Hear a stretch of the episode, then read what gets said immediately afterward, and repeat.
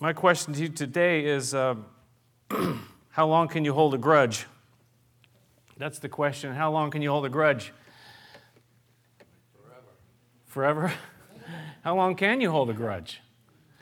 I texted this, uh, I texted the, the title of the uh, message to Mike and Jess because they get it ready for the streaming, and, and uh, it didn't, it was like seconds. I got a response back a long time. and uh, I won't tell you which one said that, but it was one of those two. And, uh, you know, I think the answer is as long as I feel like it. How long can you hold a grudge? As long as I feel like it, as long as I want to hold it. Because I have something to say about it, and I have a choice to make in it, right? I'm not being forced to hold a grudge. No one's got a gun to my head. You keep that grudge as long as you possibly can. Nobody's forcing me to do it. Max Lucado, who uh, you've heard of, I'm sure, he writes a lot of books and he's a pastor as well. He says resentment becomes a black, furry, growling grudge. He says grudge starts with a growl. Grrr. He said, like a bear with bad breath coming out of hibernation. there was this lady, and she had an appointment with the marriage counselor, and she told him flat out, she said, I would like to divorce my husband. And the counselor said, Well, do you have any grounds? And she said, Why, yeah, we have almost an acre. And the counselor is kind of puzzled. He says, You don't understand. What I want to know is do you and your husband have a grudge? And the lady answered, Actually, we don't, but we do have a nice carport. And at this, the counselor shook his head and said, Ma'am, I'm sorry, but I just don't see any reason why you should divorce your husband. The lady looked at the counselor and said to him, It's just that the man can't carry on an intelligent conversation. Some of you got to think about this for a second. Oh, man. Someone else said the longer you nurse a grudge, the longer it takes to get better. And that's true. So, how long can you hold a grudge? Let's look, let's look at Obadiah. You'll say, what's that got to do with anything? You'll see this is what happened here. Turn to the book of Obadiah. We looked at the first uh, nine verses last week, and we. we, uh, we saw that his huge problem that he had, Obadiah had, was this problem of pride. And this book of Obadiah, the smallest book in the Old Testament, the shortest of the minor prophets, written by this guy Obadiah, which don't, we don't know a lot about, but his name means servant or worshiper of the Lord. And he writes to Edom, he writes to this nation, the nation of Edom or, or Esau, about pride. And we talked a lot about that, how, you know, most of us don't have that problem. At least I don't have that problem. I'm pretty happy about it. What, how did that story go, Kelly? You forgot already? I did. And I'm proud of it. I'm proud of it. Can you just tell me right now? Well, I remember the uh, guy was saying last year I had a big problem with pride in my life. But this year, I can't find anything wrong with myself. Last year I had a real big problem with pride, but this year I can't find anything wrong with myself. That's us. Pride is deceptive, it's deceitful, it, it deceives us, and, and we, we, we see, we, the Bible tells us that's what brought Satan down. That's the pride that he had. He wanted to be like God. In fact, he wanted to have the power, he wanted to be up there with God. And for you and I, and for Obadiah's message to the nation of Edom, it's thinking that we can do it on our own, thinking that we are invincible, thinking that we just don't need God. The pride of our hearts deceives us. But what I want to talk about this morning is that pride also ruins relationships. And that's why I'm talking about a grudges today. It ruins relationship, it ruins relationship between us and God. It's huge, a huge problem, huge barrier. That's why it says, you know, that God resists the proud, but he gives grace to the humble.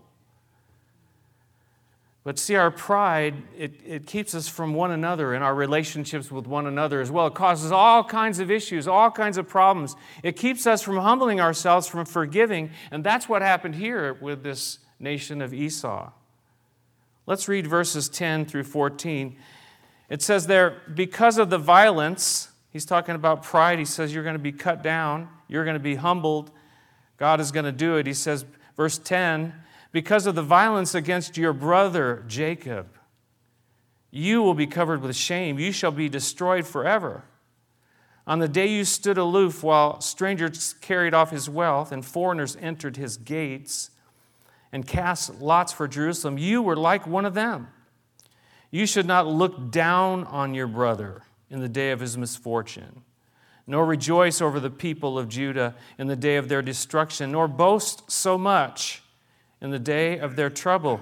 You should not march through the gates of my people in the day of their disaster, nor look down on them in their calamity in the day of their disaster, nor seize their wealth in the day of their disaster. You should not wait at the crossroads to cut down their fugitives, nor hand over their survivors in the day of their trouble.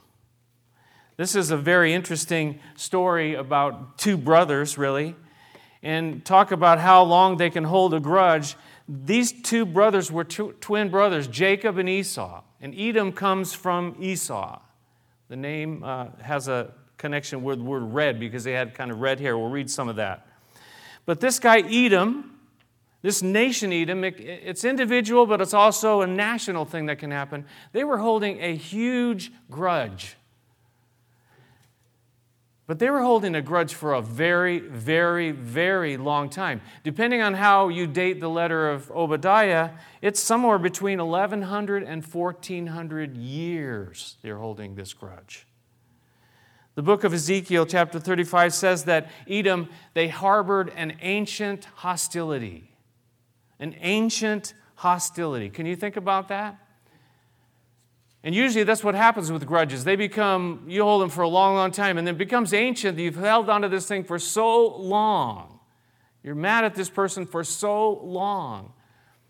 Half the time, I don't know about you, but half the time you can't even really remember like what it was all about. You just know that you're mad against them and you are not going to be friends with them. You're not going to make any peace with them. How long can you hold a grudge? That's the question, isn't it? And what does it get you in the end? What did it get Edom here? Look what it says there. They were cut down, they were covered with shame. It says in verse 10, You will be destroyed forever. It didn't go well with them at all. It doesn't help us to hold grudges. It's not going to give us some kind of advantage down the road. I like this quote, and I'm sure you've heard it before. Holding a grudge is like drinking poison and expecting the other person to die. You heard that? We drink the poison, but yet we expect them to die. And that's like what it is for us to have these grudges. We're wanting them to suffer, we're, we're wanting them to pay the price, but in the end, it's us that's paying the price. In the end, it's me that's being heard. Now, the truth of the matter is, is that Edom had good reasons, very good reasons, to hold grudges, to be resentful. We're going to look at that. Let's turn back to Genesis, the first book of the Old Testament, the first book of the Bible. Look at Genesis chapter 25, and you'll see how far back this goes. Genesis chapter 25 starting in verse 19.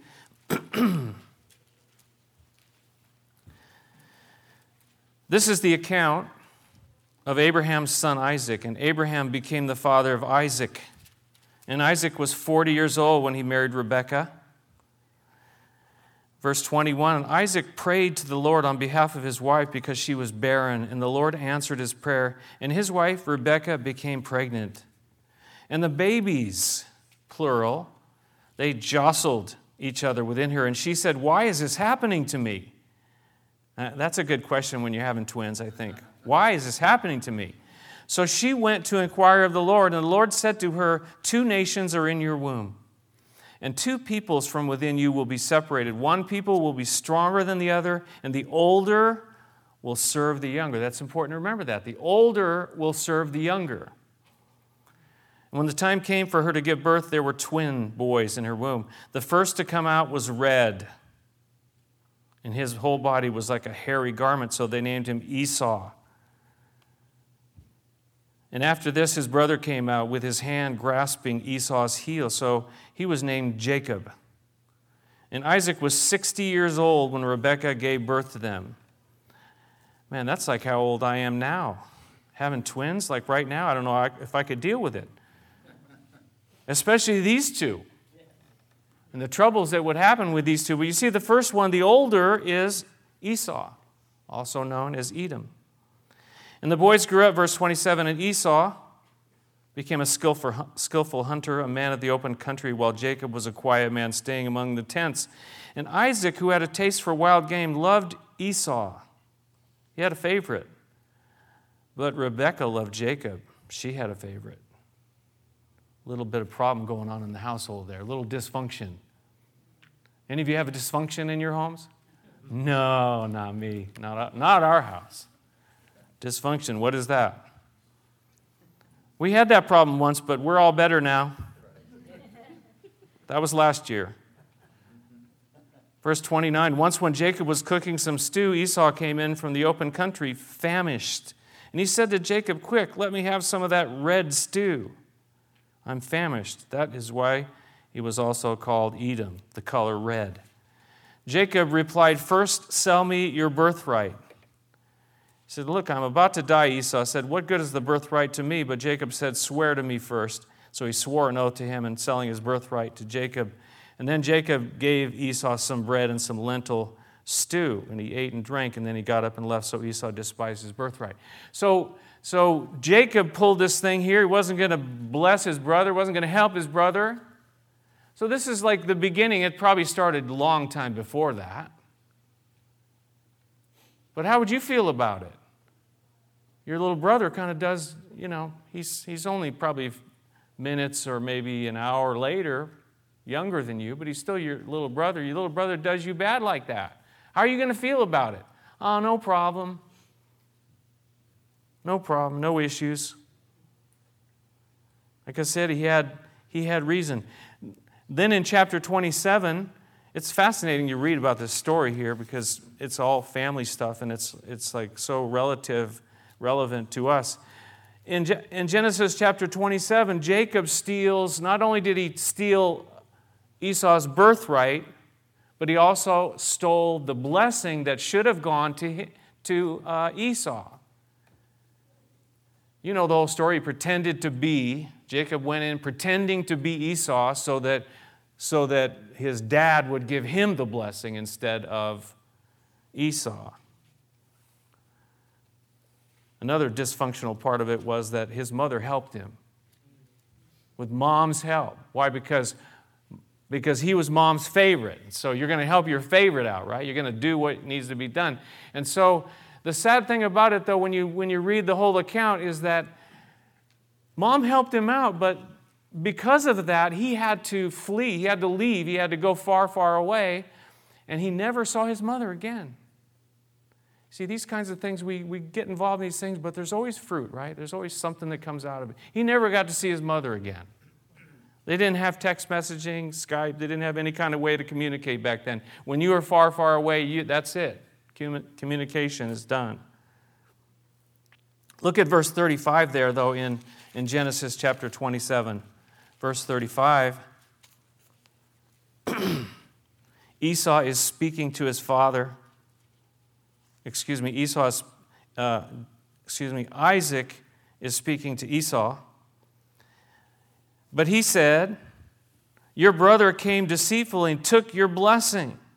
And Esau said, Isn't he rightly called Jacob, which can be translated heel catcher or someone who grabs the heel, deceiver? It says, He has deceived me these two times. He took my birthright, and now he's taken my blessing. Then he asked his father, Haven't you reserved any blessing for me?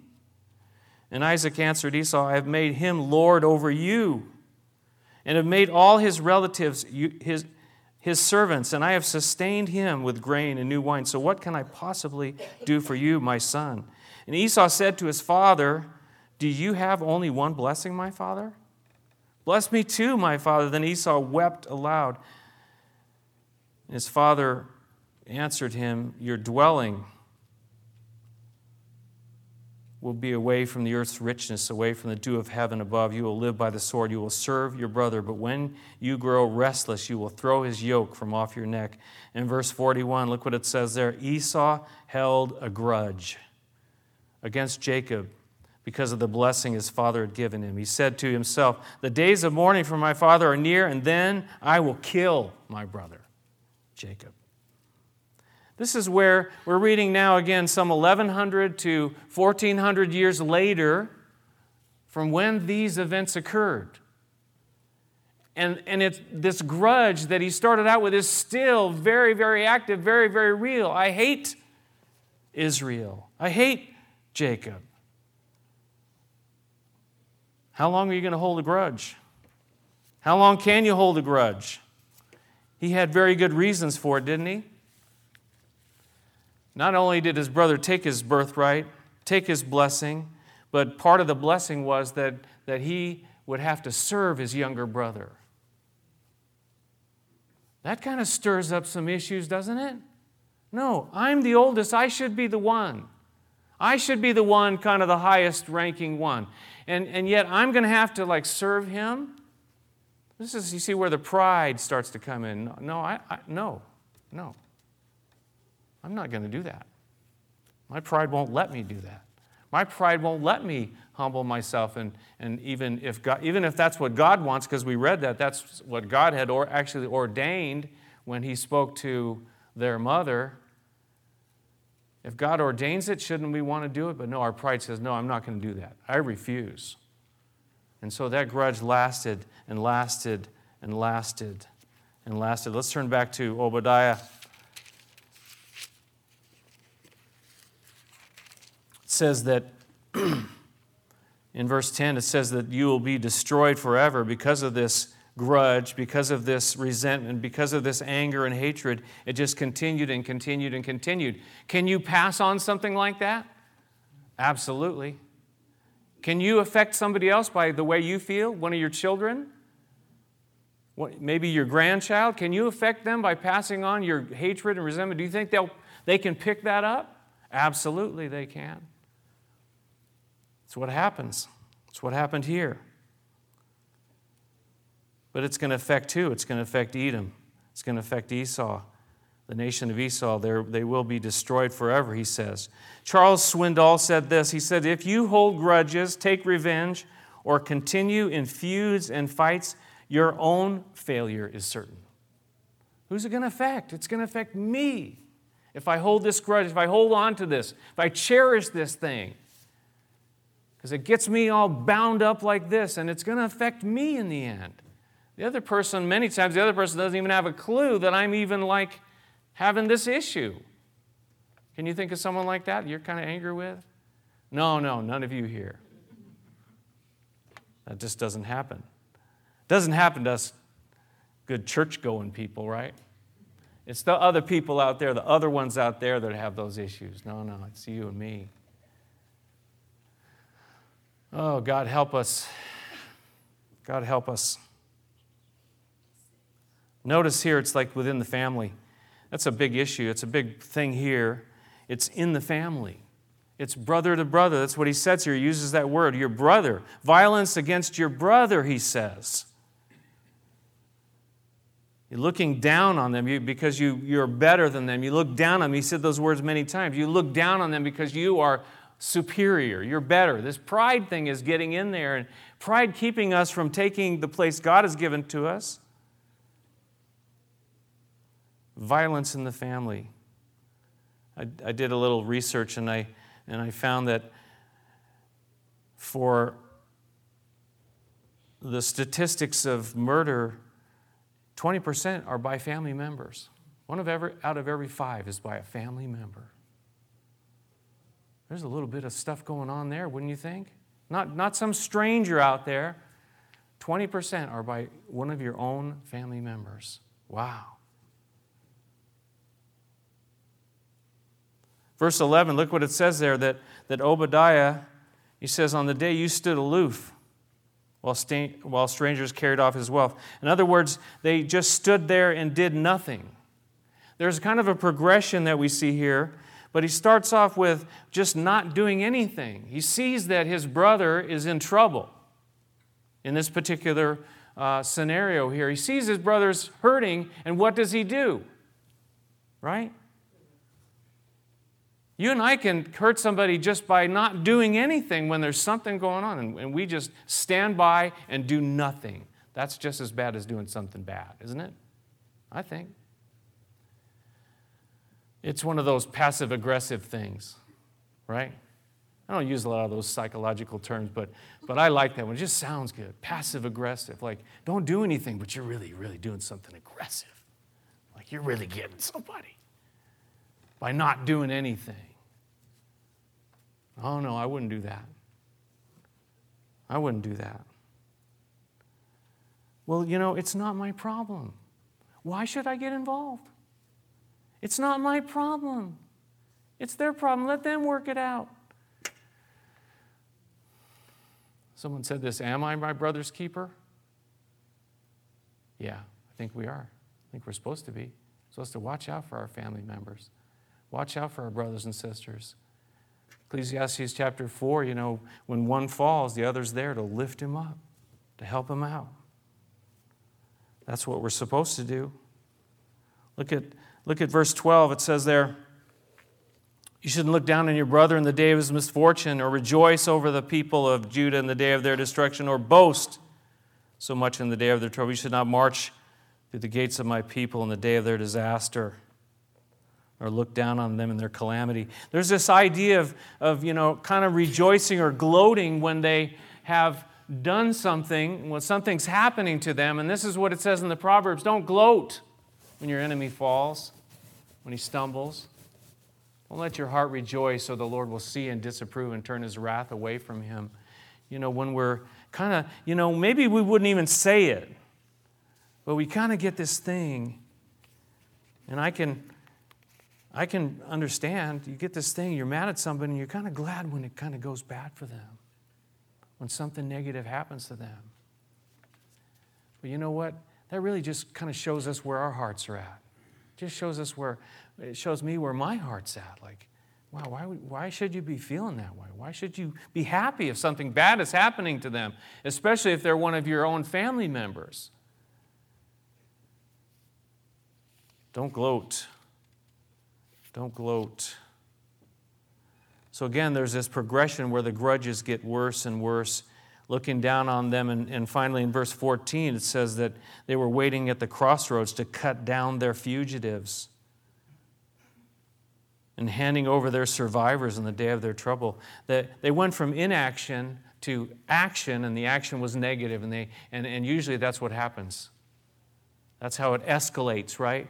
From just kind of like, I'm angry, I got this grudge, and I'm not, I'm not going to help, I'm not going to do anything. And, and that's why we see this kind of violence happening with families, because it escalates and gets worse and worse, and then, and then something bad can happen.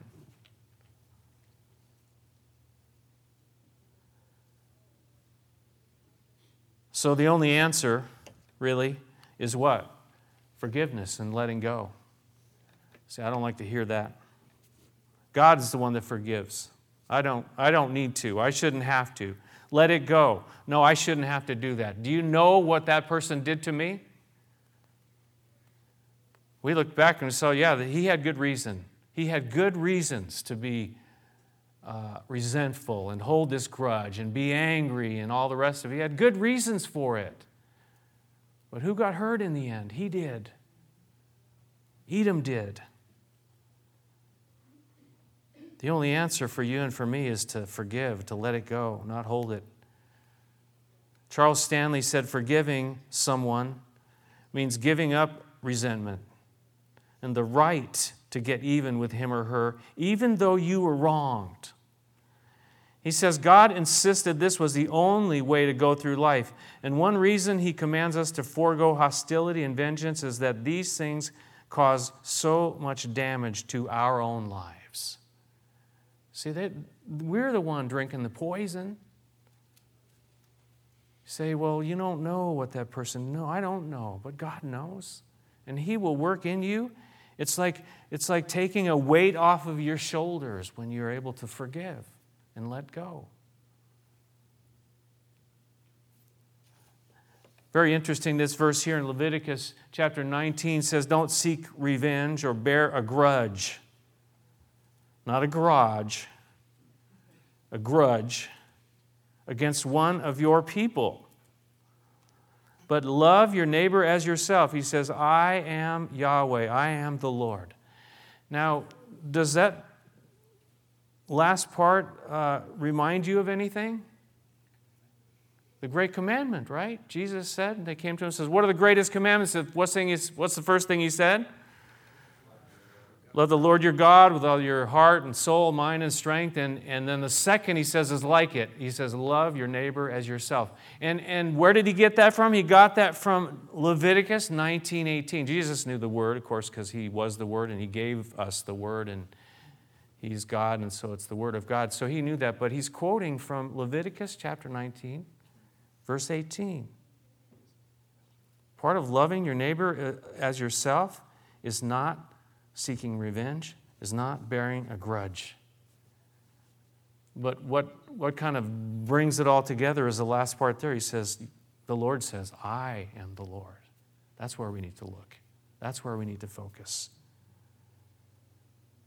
As we humble ourselves, as we, as we forgive, as we, as we don't let pride kind of keep us.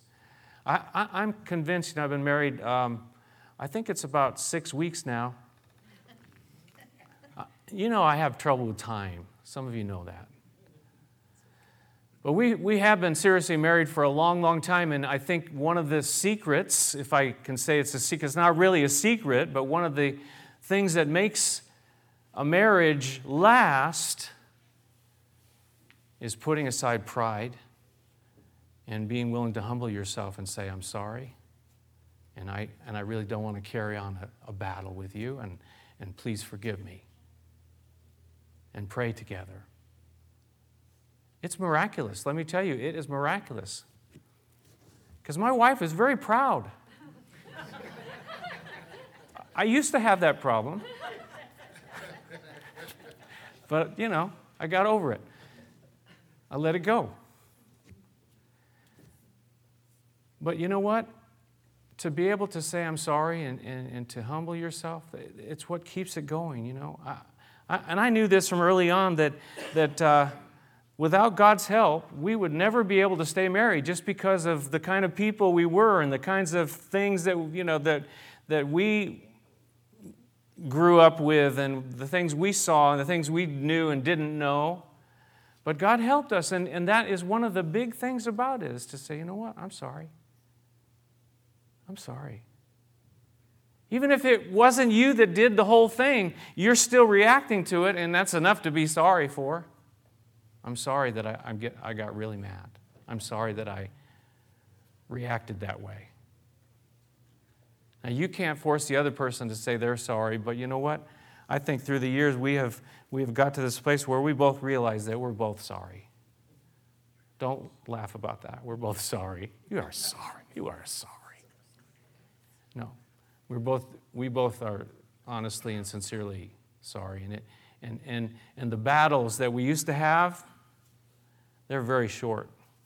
Very short. You don't hold on to those things. You know, I, I hear about this, you know, people getting angry with each other, husband and wife, family members, and not speaking to each other for like 10 or 20 years.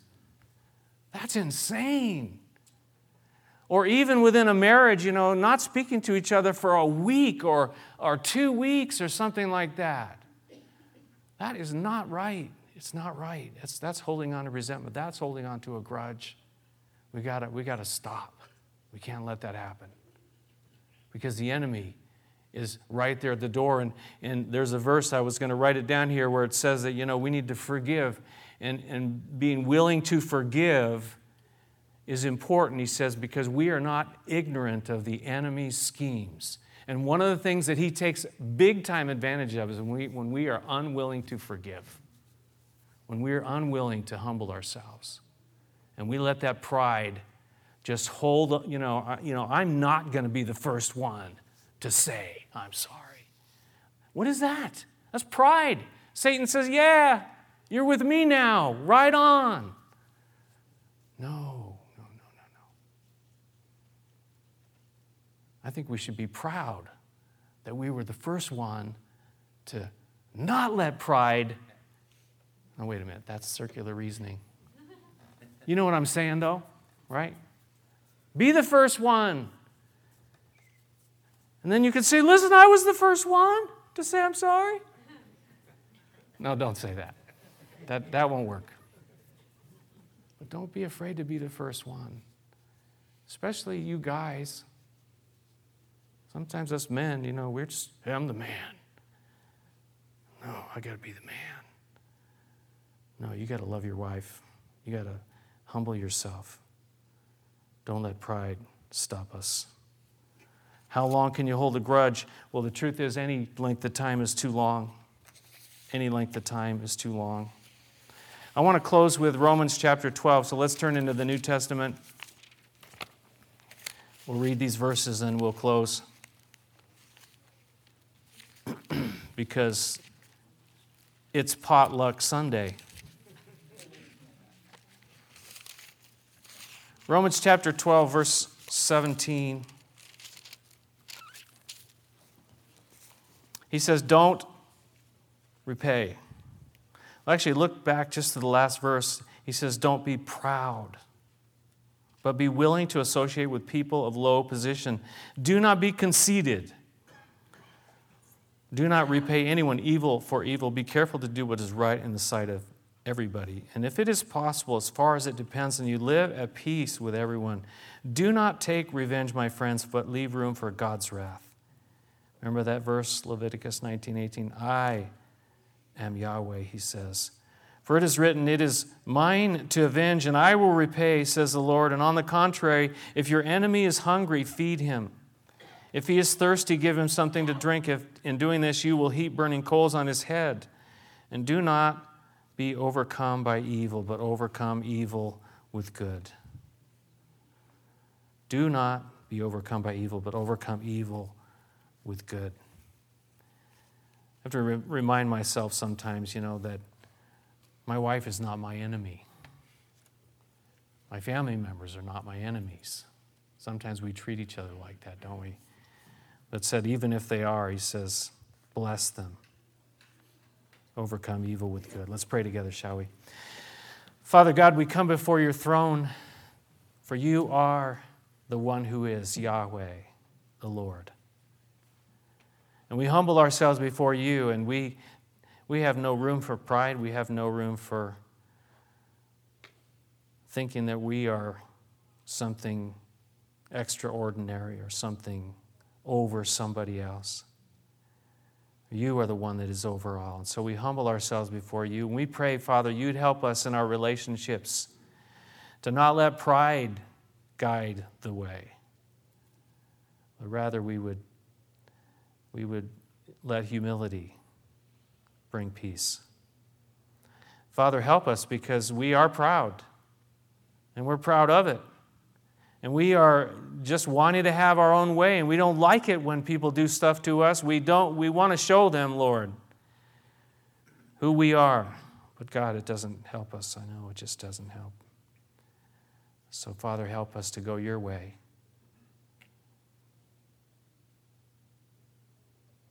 to love our neighbors as ourselves. It's what your word tells us. To love you and love our neighbors as ourselves. Father, maybe there's somebody that we're thinking of that we just got an issue with, and Father, help us. We lay it before you. We don't even want to let go, but we pray you'd help us to let go. Help us to be willing, to be willing to let it go, to find healing, to find peace. Father, I also want to pray this morning as as always, Lord, that today is a good day for anyone who doesn't know Jesus as Lord and Savior, that they could open their hearts and open their lives to the Savior, the only one who can bring the true answers to life, the one who came to forgive us, that we might also forgive others. The Lord Jesus, who came and died upon that cross, who gave his life to pay for my sin, who was buried and rose from the dead. If, if today is the day and you need to receive Jesus, you are lost, you're searching, you want to know the truth, come to Him and say, Lord, I come today. And I open my heart to you and I ask you to come in. I don't understand it all, maybe, but I need help and I ask you to come in and be my Lord, my Savior, and my God today. In Jesus' name, amen. Amen. Let's stand and sing, shall we?